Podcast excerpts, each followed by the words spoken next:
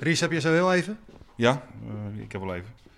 Wil jij eerst je koffie of eh, dat dan zo meteen? Eh, doe het maar nu. Is dat niet relevant? Alsjeblieft. Ik denk dat we ons moeten verontschuldigen naar de luisteraars, Richard.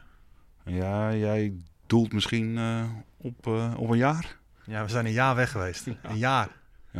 Maar we kunnen nog steeds zeggen dat we minimaal één keer per jaar eh, iets, iets nieuws brengen. Ja, het druist natuurlijk wel tegen alle podcastwetten in, maar we komen binnenkort terug. Ja, precies. En de hoofdpersoon is Abel Manier.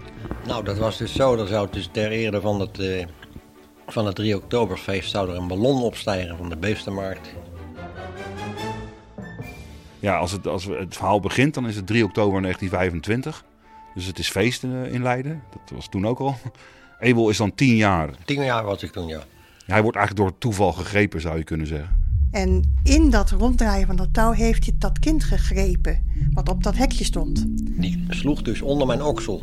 En zodoende werd ik dus gewoon uit het, eh, van het hek afgetrokken. De lucht in, dwars door de bomen heen. En ehm, ja, dan begint er een spannend verhaal. Nou, er was een hele ontsteltenis was dat. Want ja, jezus, dat touw, touw dat draaide als een tierenlier. Hou je vast! Hou je vast! Nou, toen heeft hij ook maar goed vastgepakt met beide handen. Ja, je zou zeggen dat zo'n kind in paniek raakt. Of om zijn moeder gaat roepen. Ja, ik, ik, kan, ik kan dat niet maken, hoe iemand zich dan voelt. Dat is- of dat nou typisch kinderlijke reactie is, dat hij het gevaar helemaal niet zag. Of dat hij zo in elkaar stak, dat weet ik niet. Het is een verhaal waar we eigenlijk al best wel lang mee bezig zijn. Volgens mij het eerste interview is eind 2015 al opgenomen. Zo, ja, dat is wel echt heel langzaam. ja, Wanneer kunnen we dit verhaal verwachten? Ja, dat vind ik een moeilijke vraag, want als je dit... eh, ja, eh, wanneer? Bi- zeer binnenkort. Ja.